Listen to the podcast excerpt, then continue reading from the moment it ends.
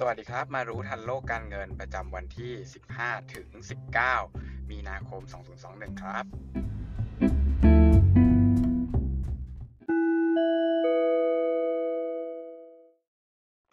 ปดาห์นี้ก็แน่นอนว่าทุกคนก็ต้องจับตาไปที่ฝั่งสหรัฐ โดยที่จะมีการประชุมคณะกรรมการนโยบายทางการเงินหรือว่า FOMC นะครับสำหรับผมก็คาดว่านโยบายทั้งหมดเนี่ยไม่น่าจะเปลี่ยนแปลง แล้วก็ในวันพุธถึงพฤหัสเนี่ยก็มองว่าคณะกรรมการเฟดน่าจะปรับเฉพาะคาดการตัวเลขเศรษฐกิจในปี 2021 ให้สูงขึ้น ก็ทั้งการเติบโตแล้วก็เงินเฟ้อด้วยล่าสุดเนี่ยประเมินไว้ในช่วงเดือนธันวาคมที่ 4.2%แล้วก็ 1.8%ตามลำดับ อันนี้ก็เป็นผผลมาจากแผนกระตุ้นเศรษฐกิจของโจไบเดนรอบล่าสุดนะครับ ซึ่งน่าจะทำให้เศรษฐกิจฟื้นตัว ขณะเดียวกันก็มีการจับตาเรื่องการใช้นโยบายอื่น ๆ ซึ่งก็เชื่อว่าเฟดน่าจะมีการสื่อสารมากกว่าว่า ณ ปัจจุบันเงินเฟ้อไม่ได้อยู่ในจังหวะที่น่ากังวลและการปรับตัวขึ้นของบอลยิวเนี่ยก็อาจจะไม่ใช่จุดที่ทำให้เศรษฐกิจมีโอกาสที่จะชะลอตัวลงไปได้ครับ เฟดไม่กลัวก็ต้องมาดูว่าธนาคารกลางอื่นกลัวหรือเปล่านะครับ ข้ามมาที่ฝั่งญี่ปุ่นสัปดาห์นี้ก็จะมีคณะกรรมการนโยบายการเงินของ BOJ ประชุมกันด้วยเช่นกัน ก็วันศุกร์นี้นะครับ แม้ว่าจะไม่ได้มีโอกาสที่ BOJ จะปรับอัตราดอกเบี้ย อย่างพวก Deposit Facility ที่ตอนนี้ติดลบอยู่ 0.1%เนี่ย แต่ก็เชื่อว่าน่าจะมีการหารือเกี่ยวกับนโยบายการซื้อสินทรัพย์เสี่ยงอย่างเช่น ETF ซึ่งก็อยากจะให้มีความยืดหยุ่นมากขึ้น ขณะเดียวกันก็น่าจะมีการปรับความเห็นเรื่องเป้าหมายของบอลยิวนะครับซึ่งในปัจจุบันเนี่ยอยู่ที่ 0%แล้วก็บวกลบ 0.2%แต่ว่าบอลยิวของญี่ปุ่นเนี่ยเริ่มปรับตัวขึ้นมาตามบอลยิวทั่วโลกแล้ว ก็ต้องมาจับตาดูกันนะครับว่าทางธนาคารกลางญี่ปุ่นจะมีความเห็นอย่างไรบ้าง เพราะว่าถ้าเกิดบอกว่าแบรนด์สามารถสูงขึ้นได้กว่านี้ หมายความว่าธนาคารกลางญี่ปุ่น อาจจะไม่ซื้อพันธบัตรรัฐบาลอายุ 10 ปีที่ 0.2 หรือว่า 0.3 เนี่ยก็มีความเป็นไปได้ที่จะเกิดแรงขายพันธบัตรรัฐบาลของทางฝั่งญี่ปุ่น แล้วเงินก็อาจจะไหลไปในฝั่งของยุโรป หรือในฝั่งของสหรัฐอเมริกา ซึ่งก็สามารถทำให้เงินเยนอ่อนค่าได้เช่นเดียวกันครับ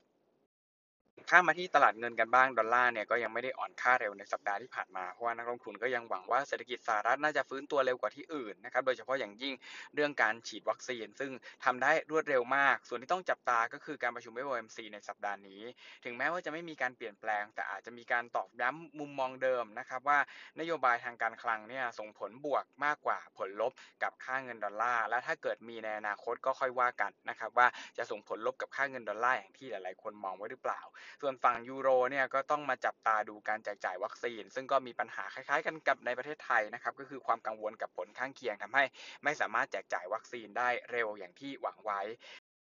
น่าสนใจเพิ่มเติมของตลาดเงินก็น่าจะเป็นในส่วนของเยนญี่ปุ่นนะครับในสัปดาห์นี้มีการประชุม BOJ ก็คาดว่าจะแกว่งตัวในกรอบกว้างด้วย แต่ก็ต้องจับตาบอลยิวญี่ปุ่น 10 ปีให้ดีนะครับถ้าเกิดปรับตัวขึ้นสูงมากๆ ก็อาจจะมีแรงขายแล้วก็ส่งผลให้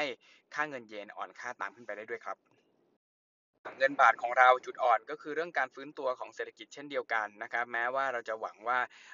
เศรษฐกิจของไทยเนี่ยมีโอกาสที่จะฟื้นตัวได้ ถ้าเกิดมีวัคซีนนะครับหรือว่าเปิดเมืองออกมาเรียบร้อย แต่ก็ต้องจับตาดูว่า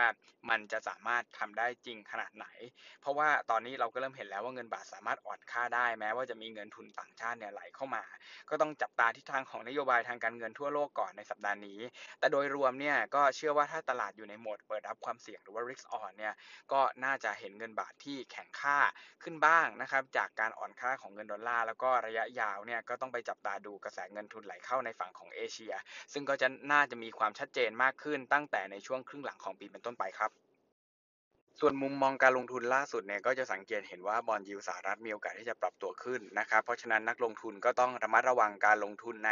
พันธบัตรรัฐบาล หรือว่าตราสารหนี้เอาไว้เป็นเบื้องต้นนะครับ ส่วนสินทรัพย์ทางเลือกเนี่ยณปัจจุบันก็ต้องบอกว่าถ้าเกิดยังไม่มีตัวเลขเศรษฐกิจที่เปลี่ยนแปลงไปมาก ก็อาจจะไม่ได้มีความน่าสนใจอย่างชัดเจน โดยเฉพาะอย่างยิ่งในฝั่งของราคาทองคำนะครับอาจจะต้องรอจังหวะที่เงินเฟ้อปรับตัวสูงขึ้นก่อน เพราะว่าถ้าเกิดเงินเฟ้อยังไม่ปรับตัวสูงขึ้น แต่ว่าบอลยูปรับตัวขึ้นเนี่ยก็จะทำให้ราคาทองคำมีโอกาสที่จะปรับตัวลง ขณะเดียวกันพวกกองทุนอสังหาริมทรัพย์เนี่ยก็ต้องจับตาให้ดีนะครับ เพราะว่าเป็นการฟื้นตัวขึ้นมา เพราะว่าเป็นแลกกาดแต่ว่าพื้นฐานของการทำกำไร หรือว่าภาพรวมของเศรษฐกิจในอนาคตเนี่ยน่าจะแย่กว่าในช่วง ก่อนโควิด เยอะพอสมควร และราคาเนี่ยกลับมาอยู่ในระดับที่สูงมากๆ ตรงนี้ก็ต้องระมัดระวัง ส่วนการลงทุนในหุ้นเนี่ยก็จับตาไปที่ประเทศ develop market ซึ่งสามารถแจกจ่ายวัคซีนได้มากกว่าในฝั่งของ emerging market ซึ่งตอนนี้ก็อยู่ในโหมดระมัดระวังตัวสูง ในขณะเดียวกันเนี่ยนักลงทุนก็ยังเชื่อว่า การลงทุนในสาย value เนี่ยน่าจะให้ผลตอบแทนที่ดี แต่ณปัจจุบันเนี่ยด้วยราคาถือว่าแพงเมื่อเทียบกับพื้นฐานไปมากแล้วนะครับ ตรงนี้ก็อาจจะต้องแนะนำระมัดระวังตัวมากขึ้น ส่วนในฝั่งของ growth เนี่ยเชื่อว่าน่าจะกลับมาได้ระยะยาว เพราะว่ายังเป็นธุรกิจที่สามารถทำกำไรได้ แล้วก็ยังเป็นธุรกิจของอนาคตจริง ๆ แต่ในส่วนของระยะสั้นเนี่ยถ้าความผันผวนยังไม่ปรับตัวลงมา ก็อาจจะเห็นนักลงทุนที่พยายามลดความเสี่ยง แล้วก็พยายามถือเงินสดในช่วงนี้ แล้วก็รอรับหรือว่าขายทำกำไรหุ้นที่ปรับตัวขึ้นมาเป็นร้อยเปอร์เซ็นต์ในช่วง 12 เดือนที่ผ่านมาครับ ก็คือรู้ทันโลกการเงินในสัปดาห์นี้ ขอให้ทุกคนโชคดี สวัสดีครับ